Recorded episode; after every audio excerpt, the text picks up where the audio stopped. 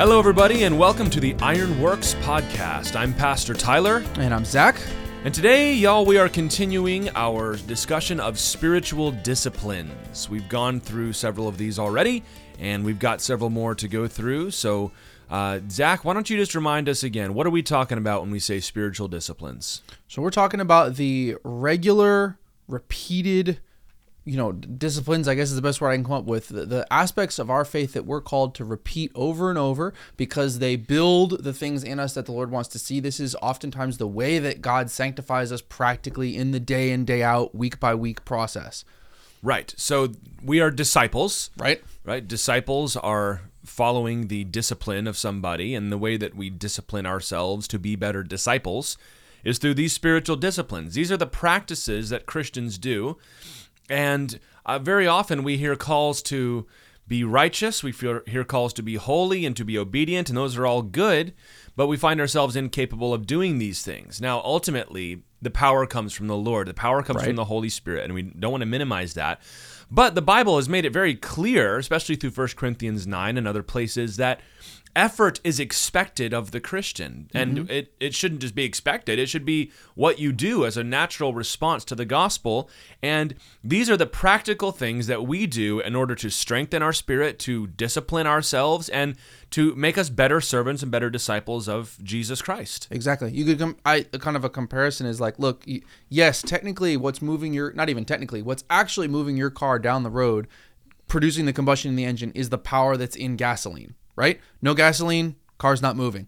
But if you were to sit there and say, well, my tank's full of gas, but the car's not moving, someone would say, well, right, but first you're going to need to go ahead and take off the emergency brake, put the car into, you know, take it out of park, turn the key, allow ignition to happen, right? There's some steps you need to do too. And I think the disciplines are more like that. It's nobody is saying that turning the key is what's actually moving the car down the road, but it's an important step to take to enable that. Exactly, and they- work in tandem together. And Right. we do not believe that the Christian life just kind of happens to you. It doesn't. So these are the things that are incredibly basic. Kind of like when you go to exercise, everybody's always looking for the secret. It's really not a secret. You just need to you need to pick up heavy things and you need to run fast. So this is kind of what this is like. And we've already gone through a few. We've talked about Bible reading and Bible study. We've talked about prayer. We've talked about meditation and we've talked about fasting and those are kind of the the basic basic ones. And we've talked about uh, so far we've called personal disciplines and that these are things that you largely do by yourself with all due respect given to corporate prayer as important as that is Right. uh, but what we're going to move into today are what we're going to call the corporate disciplines. These are things that you are expected to do among the congregation with the rest of the church. And there is, of course, a personal aspect to them, but these are things that are largely done at church or with the church. Um, because Zach, Christianity is not a solo activity. No, right? well, n- not if Or you want to, or shouldn't be. If not, if you want to make it, in my experience, right? Um, and and if you've ever look, you know, I know we're kind of laughing about that, but honestly, if you've ever woken up on a Sunday morning and said, "Remind me why we're doing this again," this is why, right? These disciplines, the corporate disciplines, are the ones that make it. i important and necessary for us to leave our house and take ourselves to, to be around other believers and spend time with them it's because you can't have these things which you know i don't know if you guys been keeping track we're we're only about not, we're not even quite halfway through the list right you can't have all these disciplines without being in the presence of other believers so that's why it's so important and that's why the the bible says a lot that it's important for us to be meeting together Right. So the first one we're going to look at today is worship. We're going to talk about corporate Christian worship. Now, th- there's been a, a good correction that's come into the church in recent years to remind us that when we say worship, we don't just mean singing. Uh, I mean, Zach, can you just speak to that for a minute? Worship is supposed to be everything that we do in the Christian life is to be worship, right? Right, because like the meaning of worship is it's like it's it's directing glory and adoration and praise to God, right? So if as a Yeah, Christian, it comes from the word worthy, like Right. worthship. We're giving, you know, declaring the worth of the Lord. So of course, you know, there's nothing, and, and I think one of the great ways to remember this is usually in your work is a thing I always try and remember, right? Hey, whatever I'm doing in my day to day, in my eight hours a day or more, that work is supposed to be worship to the Lord. I'm I'm working hard. The you know the Bible says to to declare His glory to work as if I was working for the Lord, right? So that is that is true.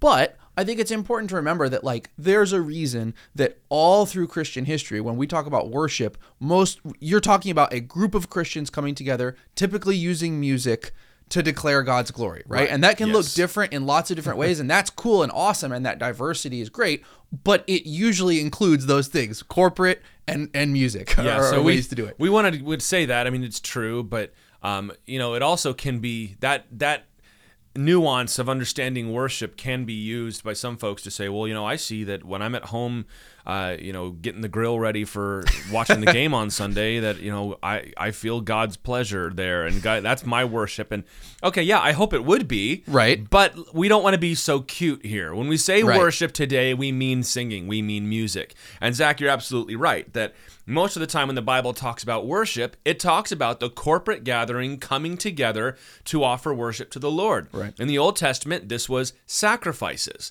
We have mm. a whole long description in the Old Testament of what the sacrifices were the burnt offering, the peace offering, the votive offering, all those kinds of things. But now that we are under the new covenant, we no longer offer sacrifices, and that this is very important to know because Jesus Christ is our sacrifice, Right. The once for all sacrifice. So now the question becomes, well, what do we offer to the Lord? And you've you already hit the, the nail on the head. In the Old Testament, there was also singing. There was singing that happened when they came together. Every time they were offering uh, sacrifices in the tabernacle or temple, there was singing going on. And the writer to the Hebrews, who spends the most time in the Bible comparing uh, and contrasting Jesus as the sacrifice to what happened in the temple, he says at the end of his book, Hebrews 13 15, through him, then, let us continually offer up a sacrifice of praise to God. That is, the fruit of lips that acknowledge his name. So, Zach, we've really, uh, by design of the Lord, lost a lot of the ritual that went into the worship. But what we still retain in all Christian traditions and in all of Scripture is that aspect of the fruit of our lips, singing and offering praise to the Lord. Well, we've lost the ritual of like the animal sacrifice, but I think if you I mean Well, sure, that's that's what I mean. in a sense though like when you show every you know think about it you're every week you're showing up and you're doing the similar things right sometimes even people complain about it. they say oh, why are we playing this same song are we always but part of it is yeah it's a bit of a healthy ritual for you look i'm gonna on sunday i talked to my kids about this look guys yes we're going back to church you know why because we need to be reminded again that that's right that's who god is and we need to declare his praise together and it is a repetition right but it's like you said it's offering a sacrifice of praise a sacrifice of our time of our emotions you know when you and, and and sometimes people can struggle with this Mm-hmm. Yeah, and we'll I talk on that in a, in a minute here. but it's important to know you're, you're you're giving the Lord something that might might take a little bit of sacrifice for you, but it's good for you. Just number one to, to declare who He is, and number two, it's good for your heart and your your spirit to do that because the Lord said that you need to. So yeah, 100. percent That's Yeah, that's kind of the way we look at it. various traditions are more uh, ritualistic in the way that they do it. Sure. Um, Calvary Chapel tends to be rather um, rather informal, which Sure. is okay, and that that's the way that we like it. And I think it's entirely defensible from the New Testament. Mm-hmm. Uh, but I mean, you can also add things in this, like the celebration of communion, the Lord's Supper. It's often called. But I mean, what we're, I'm trying to point out by reading that verse, and also the one I'm about to read, is that when the Bible talks about worship, singing is always tied to it. And in the New Testament, that seems to be the thing that remains to us when with Right. with no more temple and no more sacrifice. And we're not even, I, I would say, permitted to consider communion a, an imitation of sacrifice because there's already been one. So mm-hmm. singing, music, worship. Colossians 3:16 is a great Bible verse. He says, "Let the word of Christ dwell in you richly." Now, what does it mean to have the word of Christ dwell in you? Well, teaching and admonishing one another in all wisdom. And lots of folks, including some dear friends of mine, would love to close the book there and talk about the word of Christ dwelling in you richly is all Right. about teaching and admonishing. And Check. I am second to none in my belief in those things, Right. especially that admonishing part. But he continues singing psalms and hymns and spiritual songs with thankfulness in your hearts to God. Mm. According to the Apostle Paul, to have the word of Christ dwelling in you richly is not just a matter of teaching, but it's a matter of singing. Psalms, hymns, spiritual songs, and I'm not going to divide those three things. It's it's spiritual worship. It's singing to God. There's another verse in Ephesians 5 where Paul says kind of the same thing. He says, Do not get drunk with wine, for that is debauchery, but be filled with the Spirit.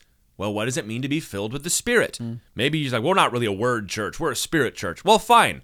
Verse 19 says, addressing one another in psalms and hymns and spiritual songs, singing and making melody to the Lord with your heart, giving thanks always and for everything to God the Father in the name of our Lord Jesus. So, being filled with the Spirit manifests in singing to God. So, both of those things, which ought not to be in opposition to one another, Right. but they often are, unfortunately, is a spirit filled church and a word fed church.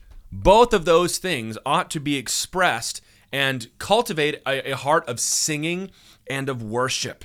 Isn't that interesting that both of those things ought to lead to, to great music and singing to I the think Lord? it is really important because I think so many times there's like these traps that we can fall into, and we've talked about this several times with the disciplines, right? There's these two traps you can fall into of being too intellectual or intellectual only as a Christian and emotional only as a Christian. And I think it's interesting in that verse that it basically says, no, you have to have both. There's the more intellectual side, right? Of course, Scripture moves your emotions, but like a lot of time, you're reading a book right and getting information and that that is important god wants us to use our minds and and worship him in that way but he's also saying but you can't just have that you also need to exercise your emotions your spirit your heart and and usually i find for for most people music is the thing that does that right and there's a lot of people that want to say biblical thing. Exactly. And there's a lot of people that want to say, oh, well, yeah, I, I like this. That's where I'm at. Okay, that's fine. But you can't let go of the other thing because the, the Bible makes it really clear in this passage that they're both part of what makes a whole believer, right? Yeah, And the head and the heart together. exactly. Yeah, and you look at the Old Testament, and you can see there are some songs that were intended to teach Israel's history. They Right. were intended to teach. Uh, in the New Testament, we believe it's. I, I can sometimes skeptical of uh, how confident people are of this, but we believe that we can see uh, hymns, uh, early Christian hymns, in the way that the phrases are structured. Um, it, another possibility is that Paul was just more poetic than we give him credit for, but uh, that the, these hymns were used to recount the gospel, and this is why. Uh, many people love those songs that just rehearse the gospel and tell you the whole story. And a lot of old hymns did that, but that's actually a growing trend in modern worship too, without getting off in that, is that you're getting a lot more stories, a lot more rehearsal of the full gospel, um, which I may be a positive response to some criticism that came in. But you also read in the Old Testament, uh, we just read, I believe it was Psalm 136 on Sunday Yep, at our we did, church, yeah. that every other line was, For his steadfast love endures forever. Uh-huh. And, you know, very repetitious. And People don't like repetitious worship. Well, that 36 times it said the same Yeah. thing, you know, because it was intended to hit your heart too. And it was intended to build your emotion. And emotion is, is sometimes portrayed as a bad thing. Now, if you let it drive the horse, then yes, it can be a bad thing. But you know, feeling in your worship of the Lord can be a good thing. And you can see people Yeah. that come into church hard as nails, man, and you, you're never going to preach this guy into the kingdom. But that that person gets up and sings that song, and that guy just breaks down and starts weeping. Now, the music has touched his emotion, but it's touched his emotion through the work of the Holy Spirit Right. in singing about Jesus. Now, this person is in a place where they are prepared to make a decision or hear the voice of the Lord, whereas before they might not have been. And I think- that's I want to come back to that, but go ahead. That's, yeah, that's I just, biblical. I it's not only biblical. I think we need to allow. I'll just say we need to allow culturally the Bible to rebuke us in this area. I'll just go ahead and say that because I think we're so focused in our culture in the rational, the intellectual, the scientific mode that we are we're really in danger of losing our spiritual senses in some ways, right? And and in order to protect us from that, God has said, "Hey, I want you to show up every week and sing songs so that I can grab you by like the heartstrings and remind you of some things that maybe intellectually you're you're struggling with, right? I, let, let me I want like a little story about that like what we did last Sunday. You know, I came in I've had this been a hard beginning to the year for my family. We're in the middle of a I'm jobless right now. We're switching some things around. I came in really struggling with the idea of, yeah, like I know that the Lord's got us, but man, it's hard to see repetition one through five, my emotions were still all churning. Okay, yeah, the Lord's steadfast love endures forever. By repetition 30, whatever, my emotions are, man, I'm locked in. I'm sitting there with my wife, and we're like, the Lord's steadfast love endures forever. I'm emotionally grabbed onto this thing that intellectually I believe. That's why you do that. Right. Right. And, and I think that not doing that because, oh, we don't want to, you know, we don't want to repeat things or we don't want to use emotions. I, I think you're you can't be holier than the Lord. you know, Yeah. you need to understand the Lord is using this tool to help you in your weakness, and, and I think I we mean, need to accept that. read that. the Psalms, man. Yeah. I flood my bed with tears. Yep. Oh dang! It's like, well, that's really emotional, David. It? It's like, yeah, it is kind of. You know, uh, Second Kings three fifteen is one of my favorite verses. This is when uh, Jehoshaphat and Ahab decided that they were going to uh, attack the Moabites, and they were going to do it by taking a secret pass through the desert. Mm-hmm. And um, now they're all dried up and they're about to die. So they go to Elisha and they say, Elisha, we, we need a word. Right. We need a word from the Lord. You got to help us, man. And uh, so Elisha says, fine. And then at 2 Kings 3.15, he says, now bring me a musician. And when the musician played, the hand of the Lord came upon him. There's an Old Testament connection consistent with what we just read between singing and worship and music and the Holy Spirit rushing upon somebody. Yes. You see Yeah. this in the experience of Saul, where he saw the prophets that were singing and prophesying. That there, it's a very spiritual thing, and there could be another conversation about how music is inherently spiritual, and it's why it's dangerous in, in a very good and noble sense there. But uh, yeah, it's this is one of the functions of worship is to engage the heart. You know, if you're a guy like uh, I, I had to be for a while, where you're working a job where you can't you can't be nice. Like you know, not being unkind or ungodless, but you you're battling at work, you're battling at home. You got stuff that you got to deal with, and you're like, no, I've got to be, I've got to be there. And this can be man or woman, wife or husband. Like I've, I've had to be stoic and, and do what's right and take care of Then you come into the church and now we're singing some of these songs that just start to rip your heart out. Like that's the appropriate place to let some of that go Yeah. in the presence of the Lord while everybody's giving it back to Jesus. And then you'll sit and you'll hear the word of God taught. Maybe you share in communion and you, you know, it all comes to a close and maybe you've got to lock it back up and get back out there. But now you've had this place where you've given it over to the Lord and, and that's, and that's healthy. It's good to have that. Oh, yeah. But Zach, let's come at this the other way too, uh, because there are some of y'all that are cheerleading when you hear me say that. um, but there is a problem when worship becomes exclusively emotional or exclusively experiential. Sure. And there is no engaging of the head or there's no understanding of the word. So what how do we balance this out a little bit? Well, I think to me it, it, it it's about a it's a fruit thing, right? Ask yourself, okay, what is the fruit? Uh, we we're supposed to do that anywhere, right? Okay, what's the fruit of this ministry in my life? So if if you're you know, here's the music we play, here's the songs we do, here is the way that we structure. Think about it in a ministry context. If you're a pastor, an assistant pastor, a worship leader, you have a lot of like really practical decisions to make every week, right? Well, here's how we're going to structure the order of service. Are we going to do it in this way? How long are we going to have for this? When you see the fruit that's produced, I think it's good to ask yourself, okay, number one, is it producing emotion? I think it should be. If you're doing this every week and people are just kind of staring at you, it might be time to ask Lord, Lord, uh, we, we should be getting some zeal here. We should be, you know, that, that's important, right? Don't don't discount that. But if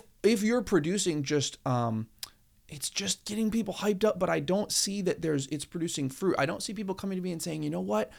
We sang that song and man, that was exactly what I needed to hear this week. And the Lord has done this in my heart. If you're not hearing that people are laying hold of it and it's working in their heart to change them, if it just feels like it's uh, we come in, we we hit a hundred, and then we kind of drop down to zero and we walk out and we do the same thing. That that's I think the the concern you need to have is Right. is is where there's an and, and some of that might even go down to song choice or whatever, right? Like Oh, pray sure. about that. You know? I, I've trained worship leaders before, and one of the things I've told them is when you are picking a song for the church to sing, you are putting words in the mouth of the body of Christ. Yeah, That's a heavy thing.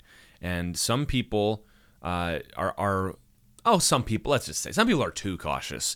Some Uh-huh. people Yeah. have, they only look at the, they Right. only interpret things in the worst possible light. Mm-hmm. They go, what does he mean by that? It's like, it probably means what it sounds like, you know, but what's behind that? And, but uh, there are others who are just too quick to bring things in and not knowing what's being said. And there have been lots of things that I thought this song was good, but as a pastor, I I know I know this how this can be taken, so maybe this would be best to do once when you can explain it, or maybe just to set it aside. There's lots of great ones being written. Right. It does need to be consistent with sound doctrine. It ought to be instructing the church.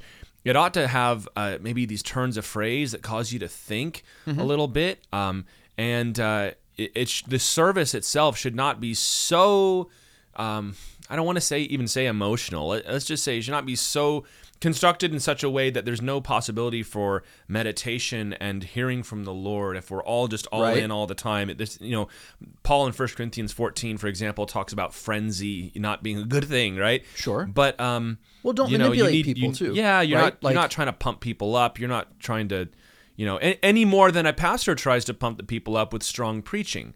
Uh, I think you can compare the two very well, and I would hope that you'd have a worship leader that is able to get the crowd excited a little bit and to you know help get people to that place without you know manipulation without berating them. Some people think that they can just like yell people into a spiritual state you know just be like would you just get your act together? And like oh yeah now we feel terrible. And there needs to be a range. I mean part of the mm. intellectual side of this there's got to be a range of emotion. It can't just be all joy and celebration. There's got to be lament. Other churches, all they want to do is skip all the happy songs and get down to the sad ones so that they can feel something, and that's not good either, man. You you got to be able to have both. So uh, we've kind of talked about first of all the biblical appropriateness of singing. We've talked about the uh, the emotional and the intellectual aspect of this. Let's let's talk about a few practicalities, Zach. So when, when we come into church, and most churches and most traditions are going to begin with a few songs. Yep. When we talk about spiritual discipline, what we are saying is that you as a Christian need to engage in the singing process. This means you need to be Yep. in the sanctuary when the service starts. Oh, okay. Would you agree with that? Yes, I Yeah. would. you- the the worship is not the previews of the movie. Right. And it's like, well, yeah, the movie starts at 10, but, you know, there's going to be 38 minutes of previews, so we can show up a little bit late. Or, Yeah. oh, they're still singing. Let me go grab some coffee real quick. It's like, hey, man, you need to be in there because this is part of it. And part of that is uh, constricting your time a little bit out of reverence to the Lord, saying, no, we need to be in there because this is this is for Jesus, Yeah. right? So that's that's the most basic thing. You need to be in there. Don't skip it. It's not a concert, right? That- No, so that's that's important to know. I think you don't skip it. I think also it's it's about and and you know, I'm even uncomfortable saying this because I think I can hear people getting frustrated with it. But it's like, look, this is this is the Lord that's saying it's not me. You have to be spiritually present. And what I mean by spiritually present, it's, it's what it says on the tin. It's like you have to be there, not just physically, but your mind, your heart has to be engaging. And I think, un- unfortunately, we you miss out on so much when you keep yourself shielded off from the Holy Spirit. You know, when you're just like, yeah, I'm here, but I'm not going to get too excited, and I'm I'm going to kind of You ain't getting me. right and and you man you and i have missed out on so much where i'm if i open the door and allow the lord to do whatever the lord wants to do in that time the lord doesn't take very long it can it, 20 minutes is plenty of singing for the lord to take you from wherever you came in whatever was going on in your heart to prepare your heart for for being in the word for hearing from him for being corrected or being encouraged and there's a reason we do it in that order you know i tell people Yes. look like there is. this is why we have the singing is to prepare your heart. I I understand. You come from a hectic. Oh, we were driving and we're trying to get here, and the week was terrible. That that's why. Getting them kids in the car. yeah, and then that's it's it's this time to say, okay, but I'm now gonna refocus my heart and my mind on the Lord. And I would look. I'm not gonna judge anybody, but here's what I will say. I am not a singer. I don't have a, a, a trained voice, and I'm not a I'm not the kind of person that is even musically like I like listening to music, but participating in music isn't something that's fun for me. I know that I will tell you I can't do that silently. I can't really be Yeah, present. I mean, you've got to actually sing. yes, Open your like mouth. exactly. I can't really be present and engaged and hearing from the Lord if I'm just kind of sitting there with my arms crossed, kind of just listening to everybody. If but look, you gotta be willing to feel awkward. You gotta be willing to put yourself out there. And and when you do that, the Lord meets you in that. And Yeah, yeah. And so that- it is. And being some of this is on the worship team or the worship leader, or music minister, or whatever you call. Sure. Uh, to make sure that it is conducive for you to sing. Right, they're Mm-hmm. not all over the place, you know, and where you can't follow. That uh, that it's loud enough that Right. people, especially men, don't feel like if I sing, everybody's going to hear my voice. Mm-hmm. Um, there's lots of things that go into that, but you know, ultimately, this is a discipline. You are training Yeah. yourself to come in and with the congregation give praise to the Lord. You spend all week hearing people say nasty things about Jesus, hearing people talk up everything else and every other kind of philosophy and you get frustrated and you get angry and you come into the house of God. Man, at least at least twice a week or whatever you're doing at this place at this hour, all of us together are exalting Jesus Yep. the way he deserves to be exalted. Yeah. And uh, when people say things like, well, I just don't really get anything out of it. Well, I'm sorry, it's not for you. It will benefit you, but it's ultimately not for you. Any more than anything we do as a Christian is for us. It's for the Lord who bled and died for you. You've got to learn to get something out of it. You've got to do it out of obedience first, and then you will you will see the Lord do these things. So And like you said, remember it's a discipline. So to me, it's like, uh, yeah, If make not- yourself do it. yeah, if you're not right, I mean, honestly, yeah, it's like, come on, like, and also if you're not getting anything out of it, okay, I understand that. Sometimes, look, you might, hey, th- it's okay to have a whole worship service where you emotionally. I didn't really have a big takeaway. The Lord didn't really do. Okay, that's fine. It's you're not making yourself experience an emotional ecstatic state or working yourself up or faking anything. But let me say, if if that's your experience over a month, then I would say, look, sometimes when I go to the gym, I'm not getting a lot out of it either, but I'm going to do the reps. Right. And I'm going to do the reps until I get something out of it, right? You're not going to wait until you feel it and then go to the gym. Yeah, and so it's in that order, you know? You tell your kids this sometimes too Yeah. when you say, you know, did you like uh how did you like school? I hated it. Well, did you talk to anybody? No. Did you, you know, did you play with anybody? No. Did you, you know, well, then you're not gonna like it. You know, like oh, we invited you to the thing and you sat there miserable the whole time and left as soon as it was over. Well, yeah, you've got to engage. So there are Mm. there are a couple practicalities I want to get to here because there are things that we do in church during worship that I I want to make sure I mention that are important and that are ways that you can Yep. engage. So something as simple as lifting your hands during worship. Uh, a lot of people feel uncomfortable doing that, but it is very hard to read the book of Psalms and come away with any idea that that is not normal Yeah. or good. We lift our hands for all kinds of things, right? You lift up your hands when your team scores a touchdown, right? Out of celebration and exuberance. You raise your hands out of defiance, right? To the somebody that wants to try to make you do something. It's like, I'll never, and you raise your fist, right? And you you kind of defying the darkness a little bit. And mm-hmm. you raise up your hands like when you're when you're a little kid and you're trying to have your daddy pick you up and hold you. Like Yeah. there's all kinds of things. You're receiving something from the Lord. It's it's pretty much I'm lifting the antenna toward heaven, so to speak. I, I'm orienting myself Yeah, towards yeah. God as I sing this praise. Although I have a story here. I want to say this was my mother, but it it may be just one of her stories from another friend that Oh, I've heard this uh, one. she came to a church and um, lifted up her one hand during service to worship, and one of the ushers tapped her on the shoulder and said, "Does your TV get good reception with only one antenna?" he told her, "If you're gonna raise your hands, you better raise both." It's like, whoa, dude, come on. So I, I, I don't believe that was a Calvary Chapel, but Yeah, yeah. I sure hope it wasn't. we allow But- for we allow for diversity yeah, in worship styles. Not that kind of diversity, man. Shoot. But yeah, That's I mean, it's not magic, but it's uh, you know, it's engaging your body a little bit. And Yeah. uh, related to that is kneeling. Why do we kneel? Well, it's obvious. We kneel before the king. We Mm. Kneel to, in submission. We kneel. Sometimes we're just so we're feeling so down and so distraught.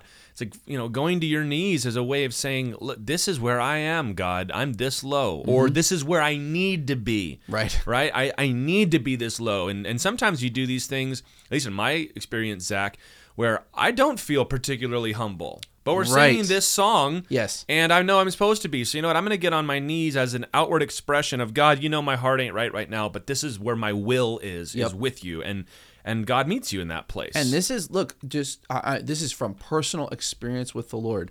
If if you are a person who is struggling emotionally to connect with the Lord, you have to make your body do stuff.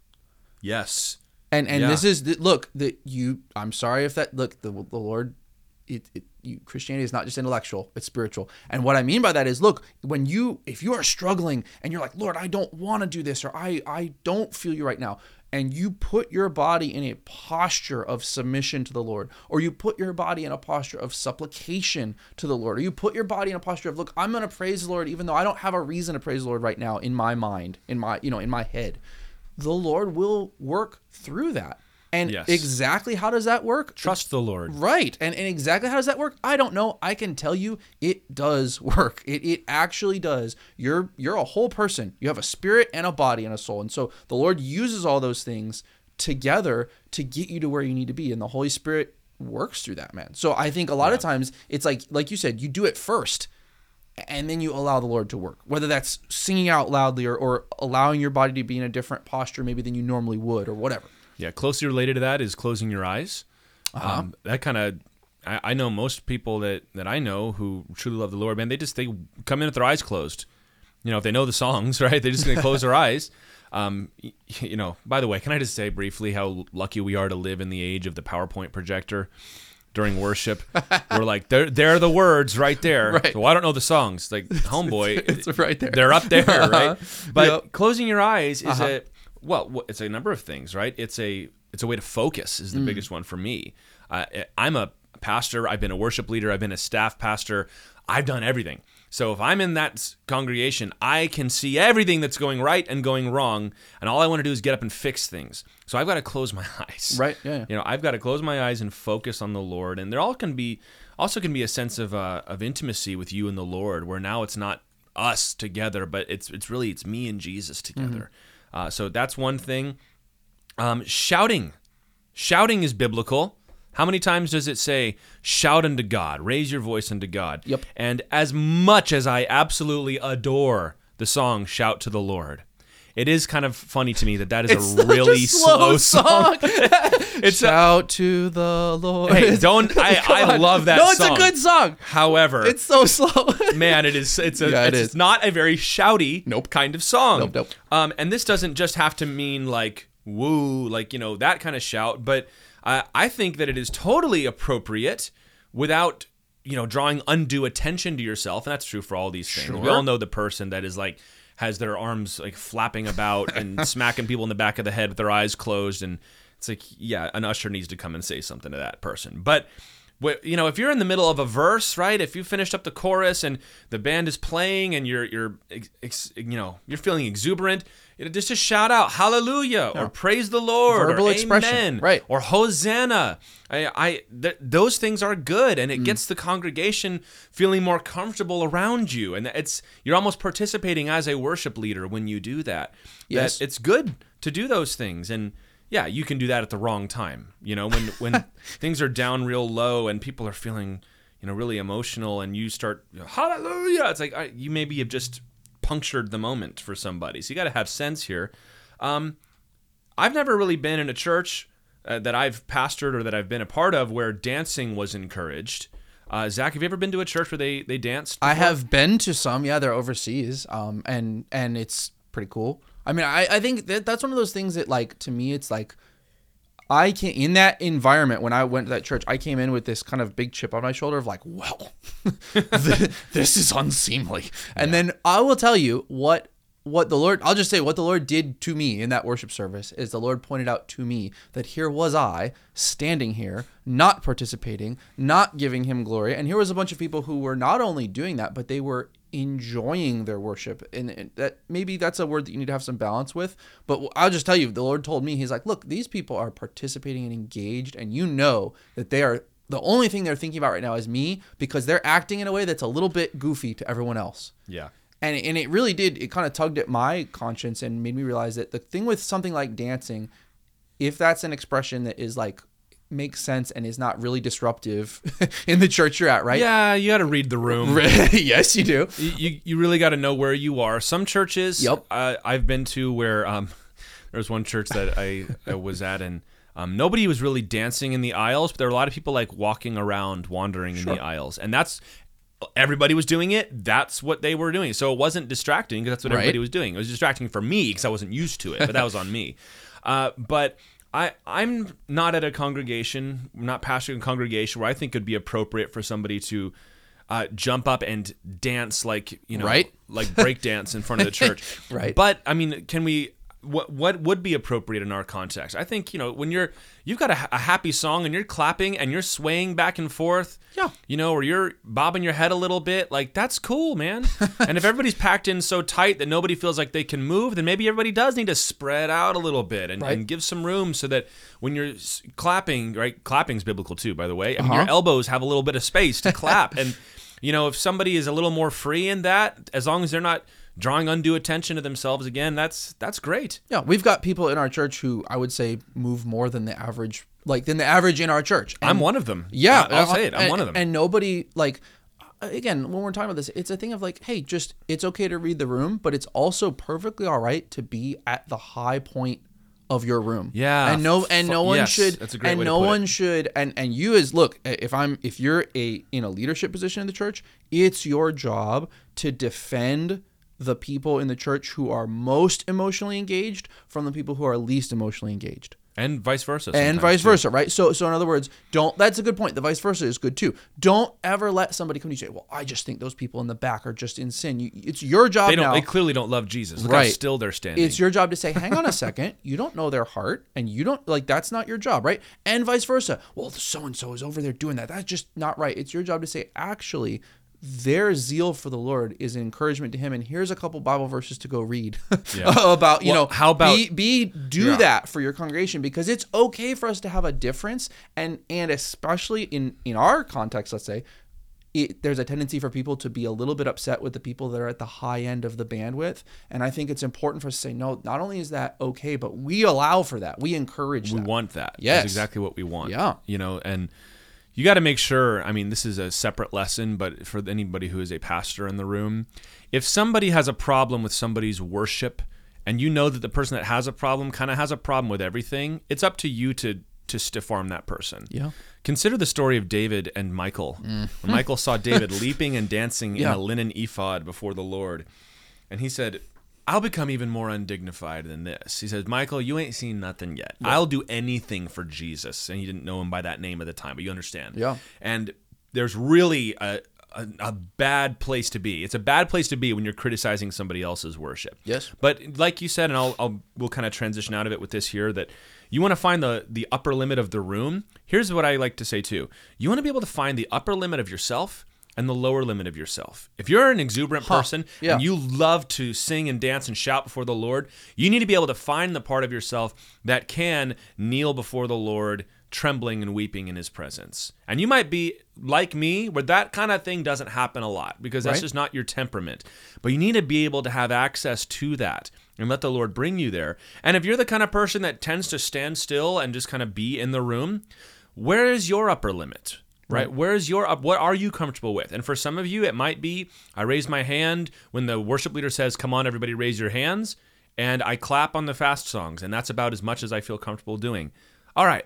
But find those edges and, and make sure that you have access to all of them so that you're not restricted in the presence of the Lord. But what else? I mean, there's so many other things you can say. There are moments to come to the altar and kneel. There are times open your Bible during the singing, pray with the, your neighbor.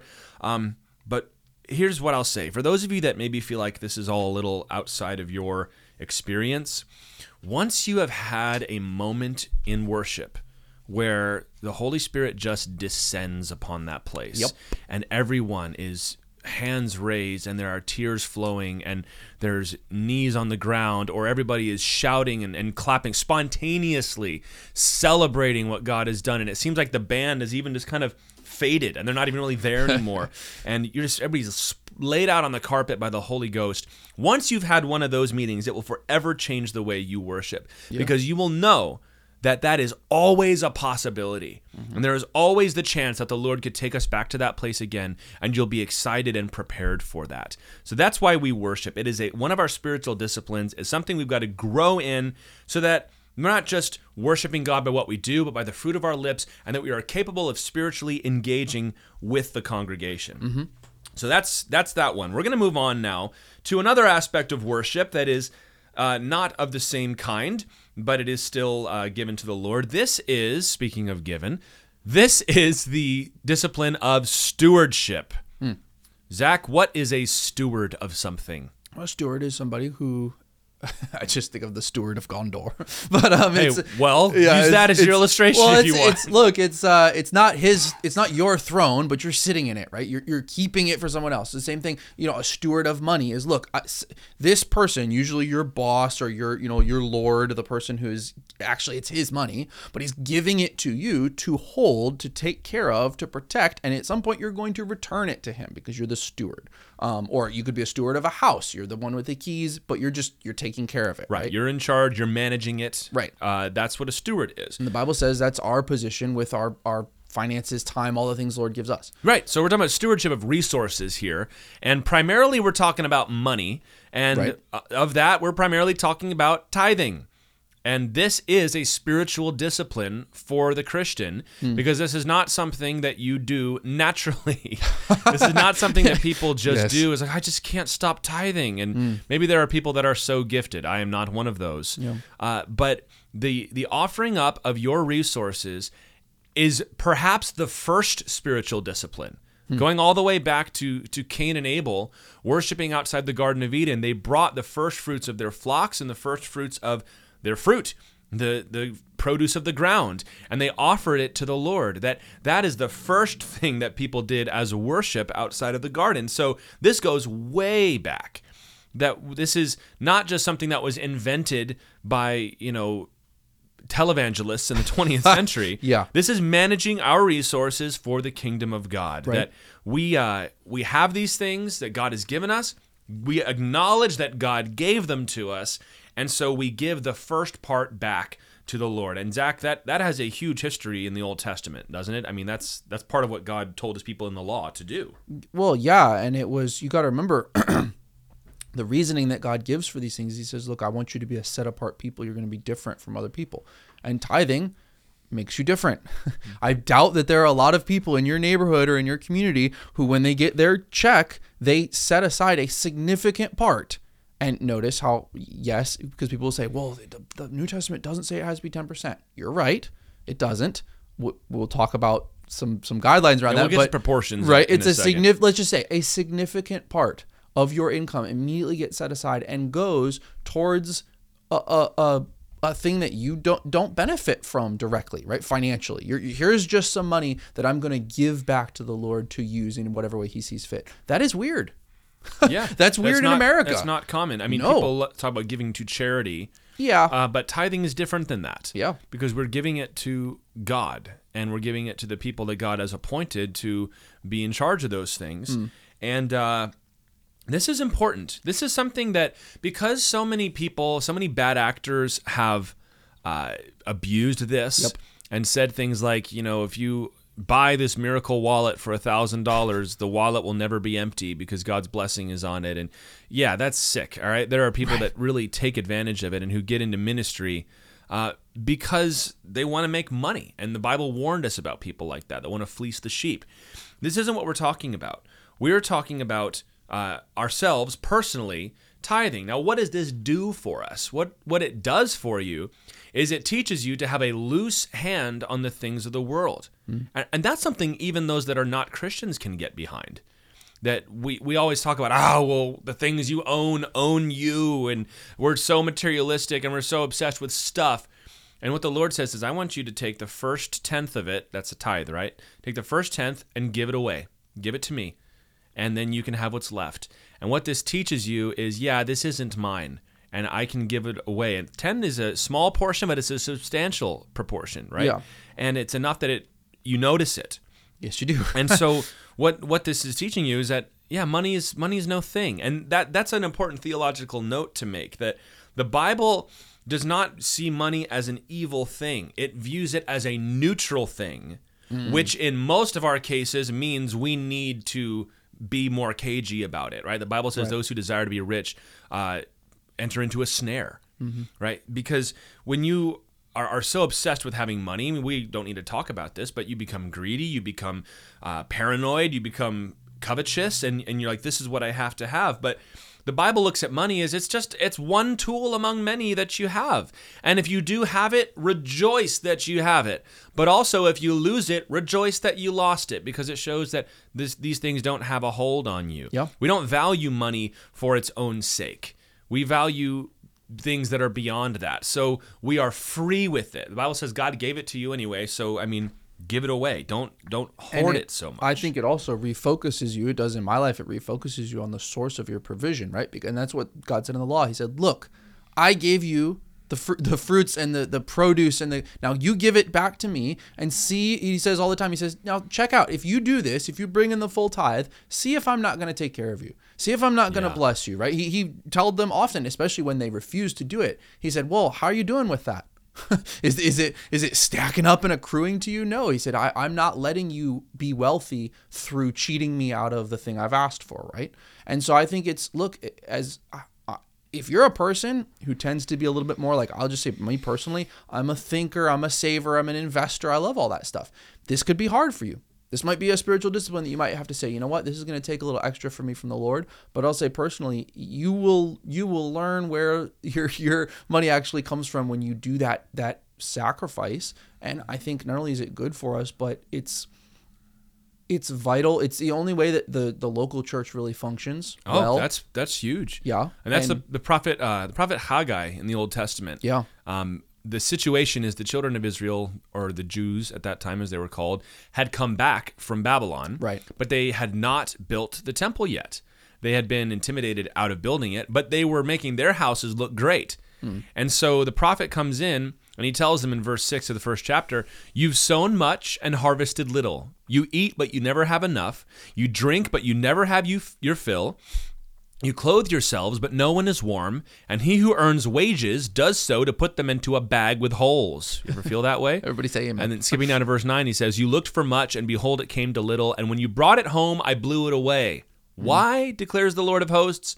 Because of my house that lies in ruins, while each of you busies himself with his own house. Hmm. Lord said, I have deliberately withheld blessing from you because you are using your resources to advance yourself and neglect my house. Right. The only way that the Church of Jesus Christ is able to function with its with its resources is through the gifts of the church.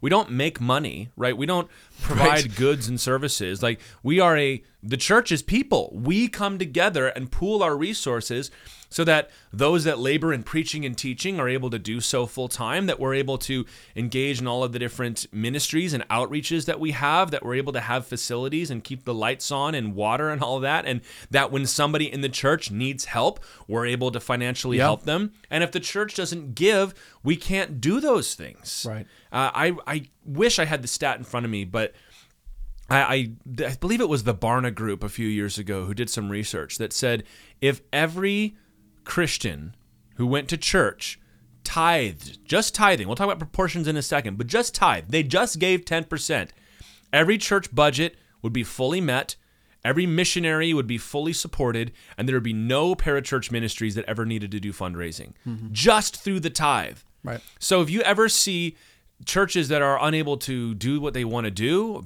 a pastor that can't accomplish the vision that God has given to him, uh, ministries that are unable to continue, or missionaries that have to come home, that in large measure is a failure of the church to be free with their their resources and to tithe and to give unto the Lord for the work. And Zach, I think in a in a culture such as ours, as wealthy as we are, Yep. we have no excuse in that department. Well, not only do we have no excuse, but sometimes, and I want to be careful because I understand a lot of people, they have this, you may have some really deep hurt in your background with involving church and money. And I, I see that and I respect that, right? But here's the thing we can never, in no area is it good for us to do our theology by reacting to abuses of a spiritual doctrine. Right? You Yeah, can't set up your theology by saying, well, this person teaches this weird thing, so I'm not going to touch the underlying doctrine. That's a bad way to go. what does the word say? Right. And what the word makes very clear is that this is important for the believer. This is important for us as as the capital C global church, right? That we do this.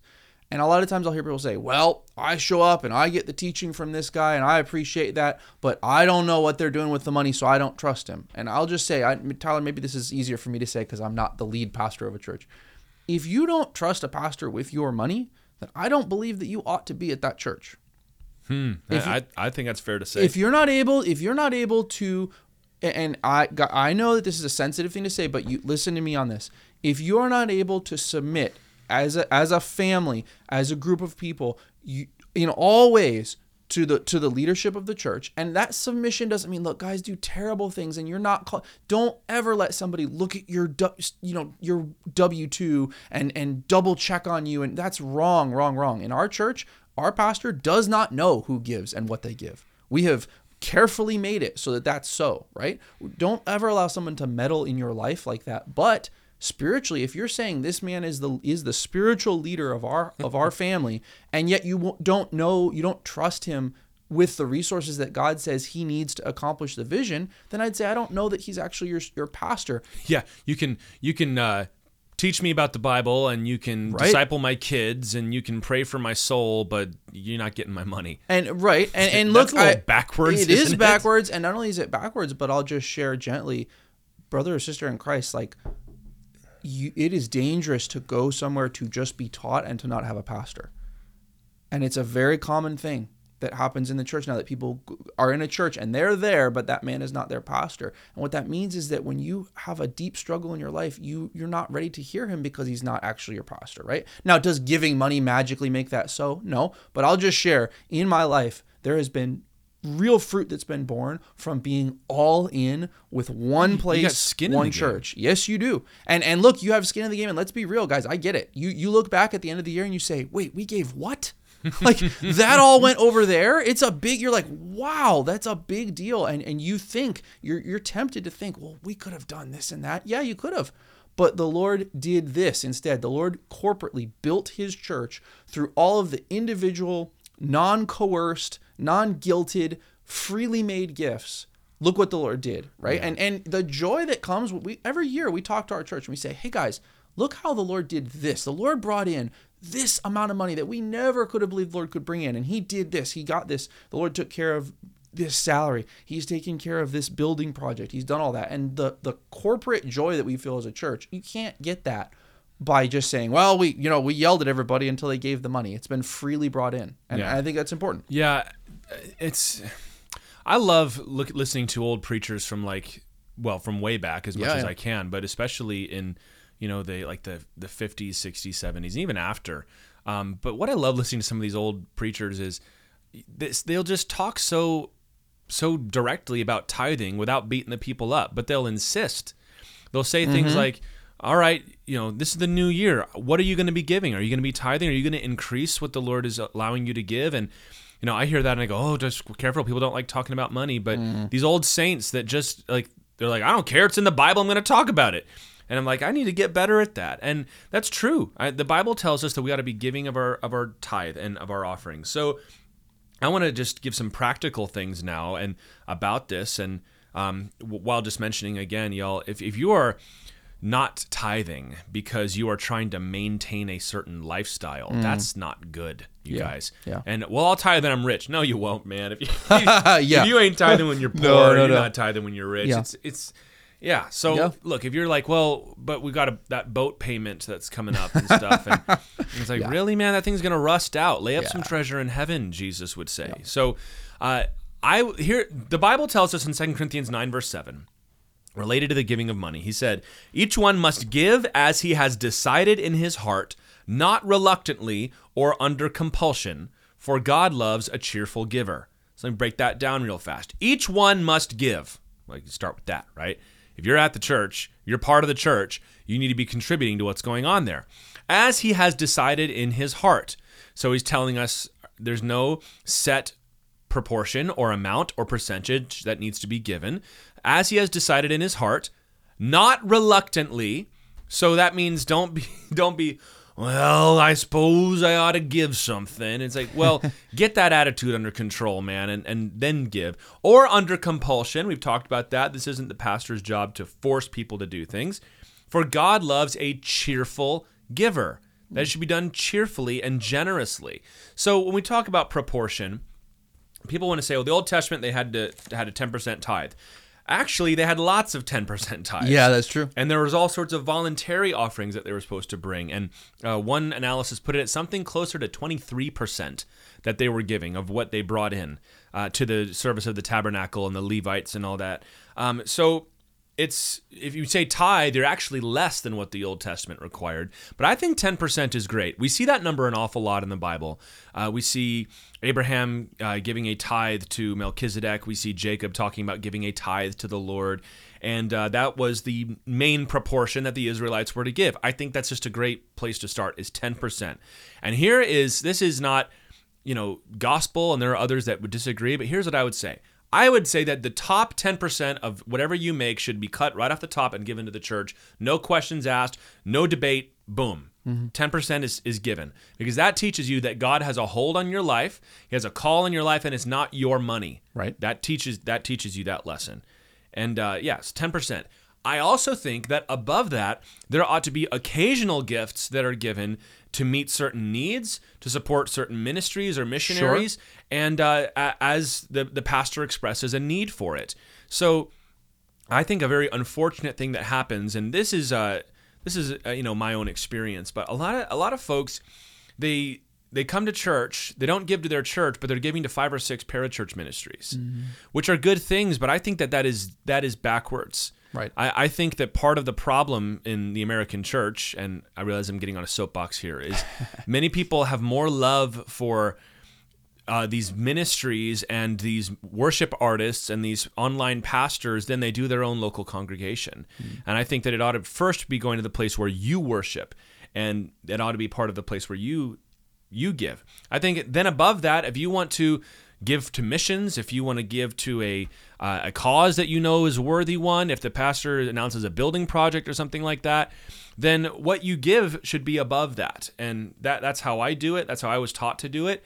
And I, I think that's the best way because if you only have a, a small amount or small percentage that you're giving and you're just redistributing it, then uh, you know I think what that I don't know if you can call that hilarious giving is, is the Greek word there, cheerful giving and generous Right. giving. Right. Uh, that it's a delight to give to the Lord. So I mean, Zach, do you have any practical thoughts on any of this related? to yeah real practical here's some things i've learned about it is number one i think it's in this day and age there are so many ways that you can do it so that you don't forget now this sounds so dumb don't forget don't forget to do it. And then, look it's so easy Automate right? it, man. It's Come so- on. yeah right? Like there's so many ways that you can make it. I, look you you schedule your bills. Why? Because you don't want to forget them it'd be bad if you forget them and and i used to feel bad about this. Oh that's being legalistic and i, I should no make sure that you don't forget it. And that way it just happens and you know hey this is a part of our life that we do right? I'll also say you know this is specifically let's say that well i really genuinely you don't understand.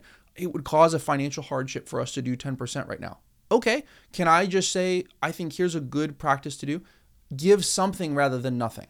Yes. right? So let's say and i have been i have been in that position where you know what we are not going to be able to do 10% right now for whatever reason. Okay for a temporary time have a conversation in your family say we are going to need to do this but we're going to do this rather than nothing because we want to make sure even if it's just a symbolic act for us we're going to give something to the lord. And then really quickly don't let yourself get comfortable with that revisit that real quickly and say okay we can get back to this place where we can tithe if that sounds legalistic or whatever okay It's not legalistic. pray about it. It isn't. And I'll say in my life, we have benefited from most of the time, most of the time, we are giving 10% to the church. And that that has been one of the it really has just taught us a lot. It's been hard, but it's taught us a lot. Yeah, and I would say if you find yourself, as I have many times, Mm. where I can't give 10% to the church, don't then be going out to eat and getting Right. Starbucks every That's day. true. Yeah. Mm-hmm. And, you know, adding another streaming subscription. Like, don't, and go shopping and buy some new shoes. Like, you know, I'm, if you need shoes, like, that's one thing. But if you're just like, I just want shoes, Yeah. retail therapy, then honor the Lord. Hmm. Honor the Lord with these things and say, you know, oh, I don't know if we can make our tithe. It, okay, well, what else can we cut first or in addition to this? Right. Uh, it shouldn't be the first thing out the window. Yes. You know, uh, as we, yeah, because it, it trains you guys. It Yeah. trains you that God is first and that my stuff is God's stuff. And it will slow you down. It'll it'll liberate you from the things that you own. But I'll just say this too, man. it's really hilarious that in the internet age we are watching people recreate church with other stuff. So Yeah, but you in find pieces a, you, and parts, You yeah. find a podcast you love. So you sit there and listen to you know three hours of a guy talking. And people say, "Oh, people can't listen to long sermons anymore." It's like, yeah, right, man.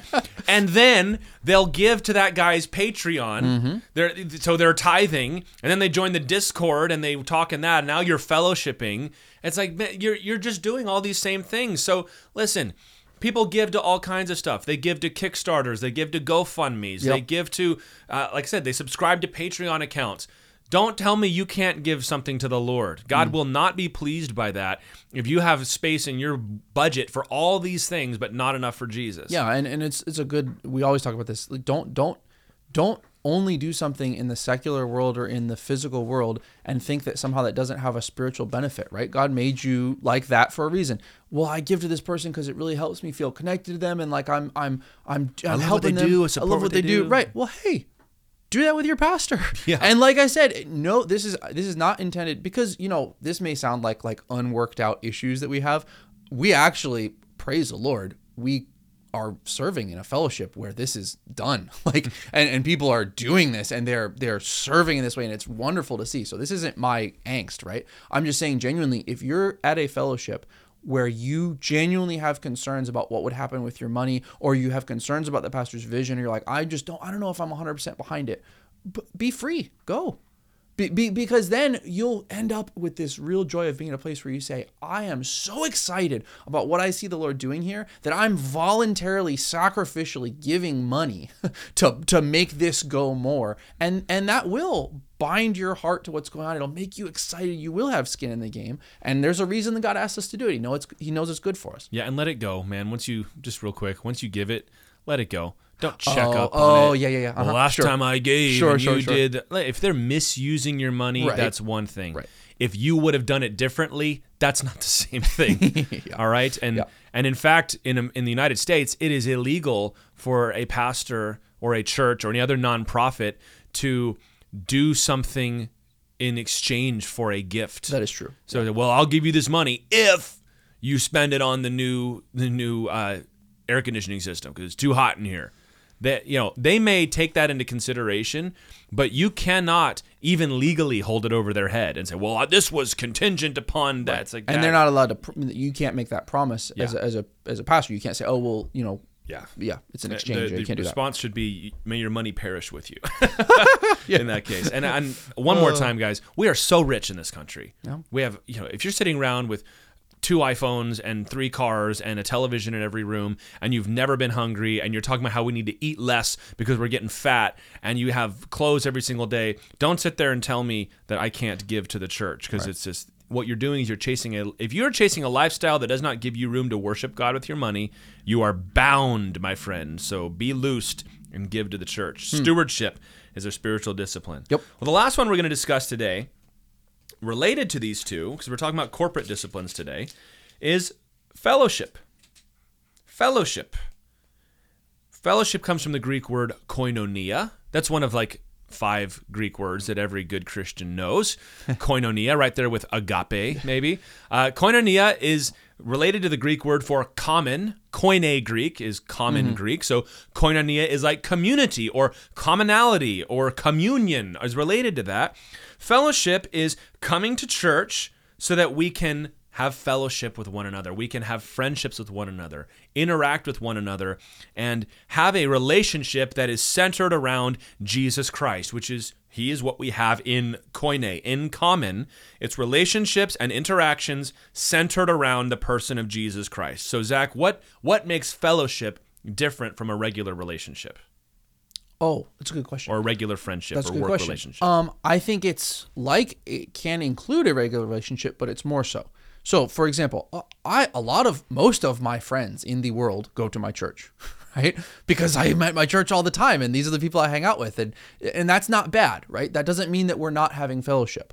But we always used to say, my pastor would always say, look, if you're hanging out and the game's on and there's chips out, that's friendship and that's cool that's fine but it's not fellowship until you're also you've been hanging out and you're kind of out of chips and the game's done and you're saying hey how how is the, how are things going with your walk with the lord right now or what are some things that i could be praying for you for? Or, hey how you know now we're having fellowship right? When we're it's it's hanging out around jesus around a relationship with the lord. We're Yeah. encouraging each other in spiritual things. And it's not just surface conversation that, that kind of thing. We don't want to be. Uh, you don't want to pit fellowship and friendship against each other, but there is a difference. Yes. Uh, all of my godless friends in high school used to love coming to the youth group, and uh, I remember one person being asked I, by a youth leader or by somebody who just they never worshipped, you know, engaged. They never prayed. They tried to get out as fast as they can, and they were asked, "What do you even come to church for?" And he goes. For the fellowship. and it's like, what he means is all my friends are here. Right, And that's not exactly the same thing, but friendship is certainly part of it. I would say that we are now out of the, the COVID 19 coronavirus pandemic. If we ever learned the importance of fellowship, Hopefully, it was during this time. Yeah. And if you didn't learn it then, you ain't gonna learn it. All right. This is when we weren't allowed to come together. We weren't allowed to to fellowship. We weren't allowed to worship in the same place. It was hard. Uh, Whether we weren't allowed or we just couldn't for health concerns. For our church, it was about five weeks, and that was enough, man. Shoot. But I know some places that I mean they're still barely able to get back together. But Hebrews 10, this kind of was the theme verse of the pandemic for the church, uh, where it said, Let us consider how to stir up one another to love and good works, not neglecting to meet together, as is the habit of some, but encouraging one another, and all the more as you see the capital D day drawing near. That the gathering of the church is essential to the Christian life, and it's essential to the growth of an individual Christian. Yeah. Know, Zach, I learned a new word the other day. This is uh, this is a psychology word. The word is parasocial. Are you aware of what a parasocial I relationship is? Very aware of what a parasocial A relationship para- is. we were just talking about this a little bit ago with the the Patreon You, thing. you, dear listener, may be having a parasocial relationship with us right now. We'd love to make it a real one, but a parasocial relationship is when you know somebody from a distance. Yep. And you begin to confuse your familiarity with their work and their public persona with actual friendship and intimacy with the person. Mm. So this can be, I mean, m- most commonly it happens with like celebrities Yeah. or athletes where like people talk about, I don't know, Kim Kardashian like they know her. And they, you know, or they refer to like Tom Brady by his first name, or so, you know, um, Yeah. or podcast hosts is Yes. a common one, or YouTubers or vloggers, where you see them every day and you hear them talk every day, so that you you grow attached to them, which is that's fine, that's good. I, you need that in one sense, but if you start to confuse that for a real friendship, right. then you meet the person in person, and uh, they don't have that reciprocal relationship with you, and they seem cold and professional and formal, and people can be devastated by that. And they, you know, this is this is not healthy and it's not good. And you know, I think that part of the problem that, that happens with online church is that you end up having a parasocial relationship with the, the pastor, with the and that can happen in a congregation too. I Yes, mean, it can, but yeah. uh, where you don't have any real friends, Right. Like you, everybody you meet uh, through the internet is. Uh, it's carefully curated and it's carefully crafted, and you're not really talking to the person. And those things can grow. And I know people that got married after meeting online. So Yeah, yeah. you know, but uh, so many social issues like that are addressed by having a congregation that you attend. Oh and so I mean, let's just I mean go through these. I mean the things that are that are people say, "Oh, this doesn't happen anymore. We've lost this and we don't Yeah. have this anymore." It's like, "Well, we got that at church." we were man. talking about that with tithing, and it sounds it, it's it's not crass or worldly to say. It, it's so important to realize. Look, God God is infinitely wise. He made you. He knows how you work. So when He explained to you, look, I want you to take a whole day off, one day a week. I want you to take a day off, and I want you to rest. You can't work. Now I want you to show up in one place with all of the people who you you all love me you all are, are serving me you're giving me your whole life and i want you to remind each other of who i am i want you to teach each other encourage each other do all these things i want you to spend time with them and you got to keep doing it you got to do it every week and then we stop doing that and people say well i just don't understand why our culture feels so disconnected and why we why it's so difficult for us to make true friendships and why why people just kind of go into these bedroom communities and they never see one another. It's like i hey i, I do. I, I know. I'm raising my hand. I, I know why. It's because that was the role of the church. Yes. is the role should be the role of the church in your community. And i'm not just saying like to keep together a mayberry like western christianity american thing i far more important than that who cares about that what i'm care saying about is that, but it's not as important. Right. Okay. Yes. But I'm saying beyond that, it's important for you as a person who are saying, I want to follow Jesus. The only way Jesus has told us to do that is in community with each other. Right. And I know that community is can be a cheesy word and people use it for all kinds of weird things. It was a it was a huge buzzword a few Huge years ago, buzzword. man. It used to drive me crazy. But what does the what does the word say about it? That that passage where it says they had all things in common. Yeah. And you can make weird things out of that. Here's the thing that is pretty clear. It's saying, hey, they shared stuff. Their lives, their time, their resources if necessary, their their the things that they had available to them, they shared. And a lot of times, guys, if you're if you personally are struggling with loneliness, if you're struggling with, and I, I'm not laughing at this stuff, it's real. If you're struggling with feeling disconnected from people, if if in your walk you're struggling with sanctification, if there's a sin that's dogging you or whatever, uh, so Go to church! Yeah, so many times. I, I we ask people, hey, well, yeah, that seems like it's really a bummer that you're going on with that. I also haven't seen you for a, a month and a half. Now, is that a magical? Well, I showed up at church. No, no, no. But it they work together. Being around other believers stirs you up to love and good works. The word says It- it- those things I go together. Let me jump on that Mayberry thing. Just, Yeah, I wasn't planning on talking about No, this. no, it's fine. The reason I said I care is because you you go back and watch one of those old movies. I and I realize they're movies, but like where you know they're gonna have the barn dance, where like everybody comes together and they all kind of know each other and they have these relationships. And there's even people there that they don't quite like very much, but you kind of have to put up with them because these are your people. And it was so. It's you know that's a persona too in a way, but I mean, today we're so disconnected and everybody knows we're disconnected. It's like, where do you get a piece of that? Right. The answer is you get that at church. Yeah, yeah, yeah. And hopefully, functioning, healthy churches help to cultivate that in the rest of the community too. Yes. But I'm going to run through a, a list of things here that I'm just kind of coming off the top of my head here. But things that people say we don't have in this day and age, and I largely agree, that I get from church. Yes. And the first one is friends Yeah. real Yeah. good friends. Yes. Yeah, Uh, yeah, yeah. I have lots of friends. You know, my wife and I realized this because um, we met some people just in town, and Mm-hmm. uh, you know, there was somebody that we like very much, but we've only met a couple times, and you know, since then we've been invited several times to spend time with this person. To the point where I kind of made the comics. I'm I'm the husband, and this is my responsibility. Is like we hardly know this person. And it's like she she's inviting us to that. That seems like you know moving a little quick. And then we kind of realized, and my wife, who's more perceptive than me in such things, said, "I don't think she has very many friends." Right. And I sit and realize I don't think most people have very many friends. Right. And I do. Not because I'm great, but because I go to church. Yeah, yeah. I have friends. I have people that I, I see all the time to where it's like, how are we ever going to spend time with all these people and maintain these these mm-hmm. relationships? Because it, you're seeing the same people every week. It's that high school thing. You met people in high school and made good lifelong friendships there because you saw them every day. Repetition. Yeah. Yeah, and even people that you don't like. That you kind of Ah. learn to get along. And that's another Yes. thing. Let's move on to another one. Yeah. You learn to get along with people. Yes. You have to get along with people because you're going to see them every day. Yep. Now, this can be bad where people leave a church anytime they meet somebody that they don't like. Well, Yeah. good luck, pal. You're going to end up never going anywhere. Correct. That you you have to have that. And you know what's funny? You watch TV and we see all these great uh, TV shows where you've got this motley gang of, of friends Mm-hmm. who don't really get along all the time, but they have this deep bond that would never break, and they're together. And uh, you know, shows like Community, shows like The Office, Uh-huh. Yeah. or or whatever, where you have this gang of people, and then the show's over, and you almost get tearful because it's like, oh, we're not going to see them anymore. But Right. where do you see that? You see that at church, bro. Oh, yeah. That that's where you meet people that are not from your world. They're not from Right. but you've got Jesus in common. And if you have a good pastor, he teaches you how to get how to get along. You have to learn that.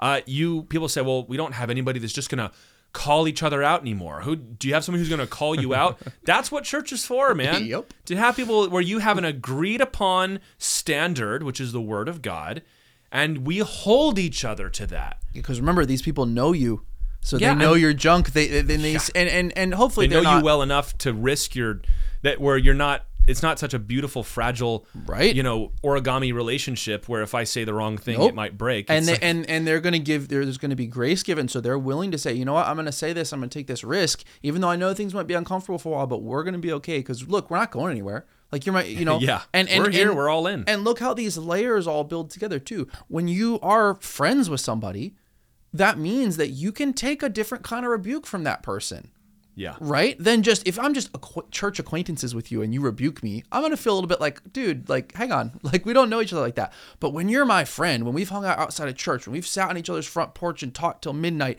when we these are real things, um, you know, like then and you say, hey man, this you know you can't do that. I, I I'm gonna listen to you, right? Because you have that role in my life. Yeah. and you have to have that. Yeah another one i have here is people say well the the different ages and generations never have any interaction with each other that's true Yeah. you get that in church man Yes, you do. You get old folks, you get middle-aged folks, you get young families, you get, you know, couples that are just getting together and dating, you get teenagers, you get children. Mm-hmm. I mean, where where else do you get that now? Right. Where you have people i mean how healthy is that to have all around you Yes. you've got people that are younger than you and people that are older than you you know if you're a, a parent whose kids have just moved out maybe they moved away but there's still children there at the church that you Mm-hmm. can love on and hug on or maybe you're an old bachelor and you you don't really have a lot of family but you come together and there's teenagers and Yep. there's young men and there's babies i mean where else do people get to see, i don't even know that, where do people see babies No, no, yeah. yeah, I mean, you. I've got we we got a relationship with people at church where we just pawn each other's babies Oh, off. 100%, Would yeah. you please just hold her? Yeah, okay. Yeah. Or people come over and say, "You're not holding your baby today. I'm holding your baby Yeah, because some's got baby fever, or maybe And my grandkids just visited and now trust, they're gone, and I need this." And you know, you get somebody young who's excitable, and then you got somebody who's older, and they come in and they say, "Let let me teach you a little bit about." How to handle these things, And or, there's like, and remember we said it's things in common. So we're offering these things to each other. Look, I have a family. In my, I have a family environment. I have a wife. I have three children. I have something now to offer a person who's single who doesn't. They don't have that. They don't get to have that atmosphere of the hanging out and the watching how a marriage Mm-hmm. works and watching how parenting works. So I can invite them into that. And Yeah. when we have a home fellowship, right, which we do at our church, which means, hey, not even at church time, but people are just coming to my house and they're hanging out after and we're talking about hard life stuff and we're just just discussing the Bible and sometimes we're just laughing and doing dumb stuff. Yeah. I mean, you got to spend time with people that have been married for 50 years. Yeah. Like, you got to Yeah, see that. please. Your kids need to see that. Uh-huh. Your children need to see that mom and dad stay together, but we love each other even when things go bad. Like, Right. place where people can come and, like, oh, there's normal here. Like, there, there's normalcy. And Mm-hmm. kids need that interaction with great- other adults because now they're getting sometimes you, they need that like oh mom and dad said that and i don't listen to them but wait this person said the exact same thing maybe mom and dad are right you know like all Uh-huh. Yeah, that you know For sure. yeah Um, conversation. Yeah. Uh-huh. People don't know how to have conversations anymore. Well, when your pastor says turn to your neighbor and greet them, Right. you got to say hello and you learn how to have conversations with people and you get those skills. And I mean, even evangelism, which teaches you how to initiate a conversation with a Mm-hmm, stranger. Like these are skills that you pick up at church.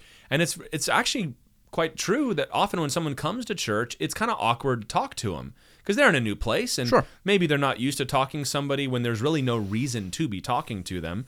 But over time you learn that and you get good at that and you get you get comfortable talking and being face to face with people and kind of being on the phone all the time feels cheap and being on, on instagram just feels cheap because it's not real.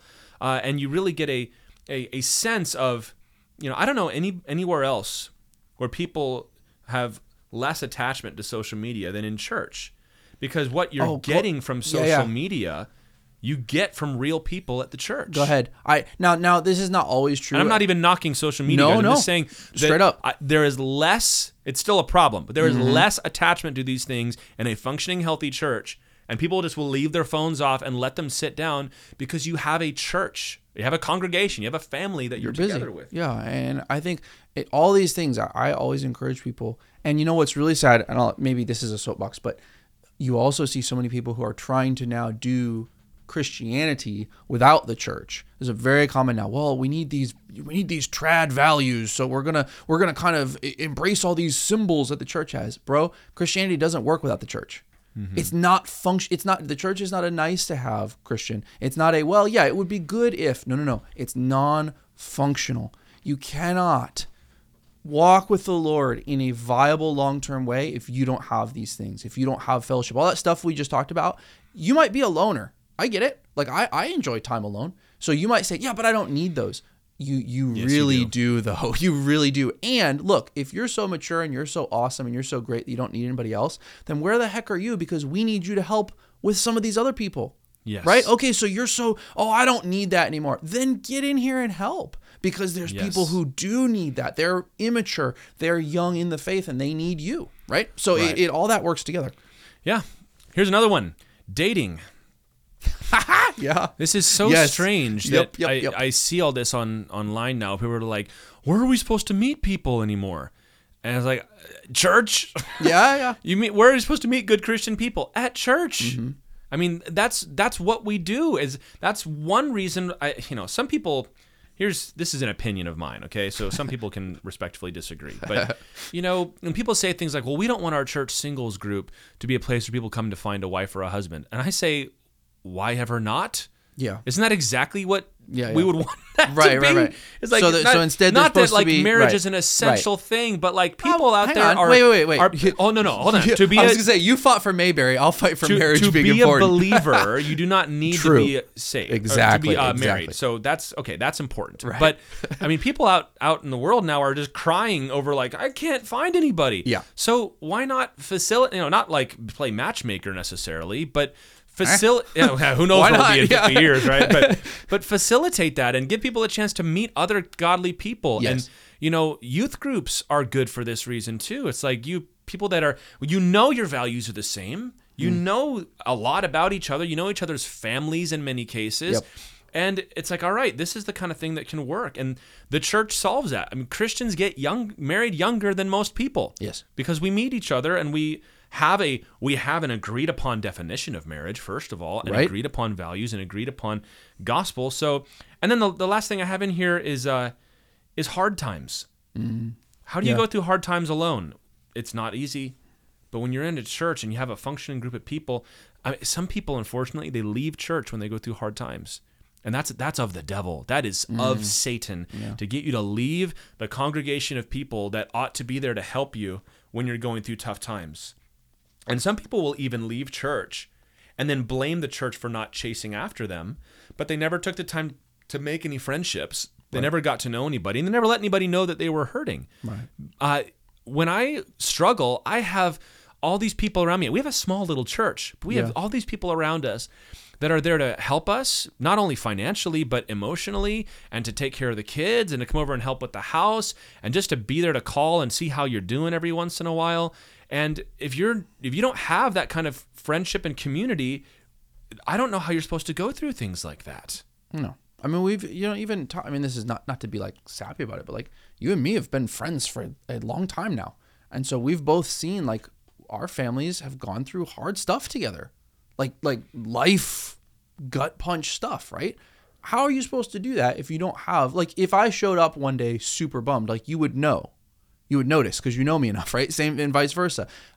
That's the role of the church. You come to church and someone sees they're acting different. I'm gonna, I'm gonna, I'm not gonna be rude or weird, but I'm just gonna say, hey, like, what's going on? Can I, you know, you you play that role for each other, and yeah, it's it's it's super important. And I think if if you are struggling with hard times, or, or let me put it this way, you've got to build that up over time. You can't just dump on people when you have a hard time. You got to let those relationships grow so that then when you have hard times, those relationships get tested and you can kind of step in and, and hold the line for each other. Um, but yeah, it's it's of course it's like super important. Yeah, so the re- I, I like to call these things out because I, I hear people address these social ills very often. Mm-hmm. I mean, you know, gender roles is another thing where people are like, "Where are men learning to be men?" It's like at church. That's where they're learning to be men. Or Or women yeah, learning to be women at at church? Yeah. like you can whatever it is. God knew what He was doing when He gave us the congregation. Right. God, Jesus could have given us anything. He gave us the church. Mm-hmm. I will build my church. This is another thing people will say is church is, is just man's idea. It's a man-made thing. It most certainly is not. Jesus told Peter on this rock, I will build my church. And the Bible tells us to stick together and be together. And because we are so blessed to live in a peaceful and prosperous society, we think, well, I don't know that I need anything from here. yes, you do. Yeah. You need this. This is it needs to be a discipline for you to be around people who have Christ in common, not just to build all these friendships and to build a community, but to to guard you. Right? I mean, we're compared to sheep in the Bible. Uh, the lone sheep is the one that the wolf is going to pick off. Yep. And people will say, "Well, I don't need to go to church to be a Christian." No, but you better watch out. I've never seen anybody say that sentence where the story ended well, Uh, because you're out and you're Yeah, no, you're not yeah. you're not being reinforced. I mean, another thing, you're not being reinforced in what you believe and what is true. You're not being taught what the Bible says. You're not being reminded of things and called out for the things that you're doing wrong. You're not being warned about false teachings, and and people drift and they fall away. And I think, unfortunately, during the pandemic, we saw a lot of people who had already checked out from the church, checked out from the Lord, Yes. and the only thing keeping them there was obligation. And once the obligation was gone, they were completely disconnected. Yeah. And uh, in some cases we were surprised by who came back. It's like, wow, really you? you have been all in. Okay, well, how Yeah. about that? Yeah. We you need this, guys. You need to have Mm. that that fellowship with the congregation. You need to seek it out. You do, you need to not show up to church like a customer. Like, well, what are you going to do for me? It's like, no, man. You you've got to take responsibility for your own spiritual life, but also recognize that you have spiritual gifts that need to be shared and Yeah. to be exercised. And you, the church, will not be edified and built up to what it needs to be without you. So hmm. don't isolate yourself and don't let the devil replace your priorities. I mean, there's a so a million different things that can be brought up instead of church, ranging from extra time at work to vacations and travel and family obligation to sports. I mean, I, I'm a I'm dogged on that one, man. If you're gonna teach your children that Sunday is for your sporting activities more than for church. If we skip church for, you know, rain, snow, or sunshine, don't be surprised when they grow up and they don't prioritize it. Yeah.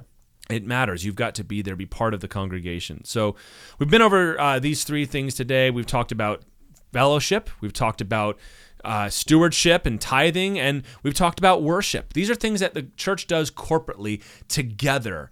And these are things that you need to be doing to be growing in your walk with the Lord and to be growing as a disciple in Christ and disciplining yourself to do these things. Do them because they're good and trust that they're good and trust that the benefits will come and don't evaluate it you know on a quarterly basis to say am i still benefiting from my my fellowship? It's Yeah. like no no. It is good and you've been commanded to do it and it's going to help you grow man. If you've got sin you're dealing with or pain you're dealing with and you want to know how to handle it do these things Yeah. do these things so zach any closing thoughts from you No, on any this of is these how things the Lord sanctifies you practically. Like if you, you're, this is where the rubber meets the road as a Christian. A lot of times when I, you know, when we hear people say like, "Well, I tried being a Christian," I'll always kind of gently push on people and say, "Hang on a second, right? Because Did you? This is this is what trying is, right? And and I I I will absolutely bet my last dollar and my last drop of blood, right, on the fact that when you do this really and you show up like this and you ask the Lord to bless it, not only will He, but so many times you give this tiny little pitiful effort and the Lord just like dumps this huge blessing on you because He said He would do that. Right. And so in, Yes. in all these things, and that's not just financial, although I will say that is true, but it's also in, in fellowship. You just show up and just say, look, if you're shy, show up next time at church and say hi to a person and try and have a five minute conversation with them.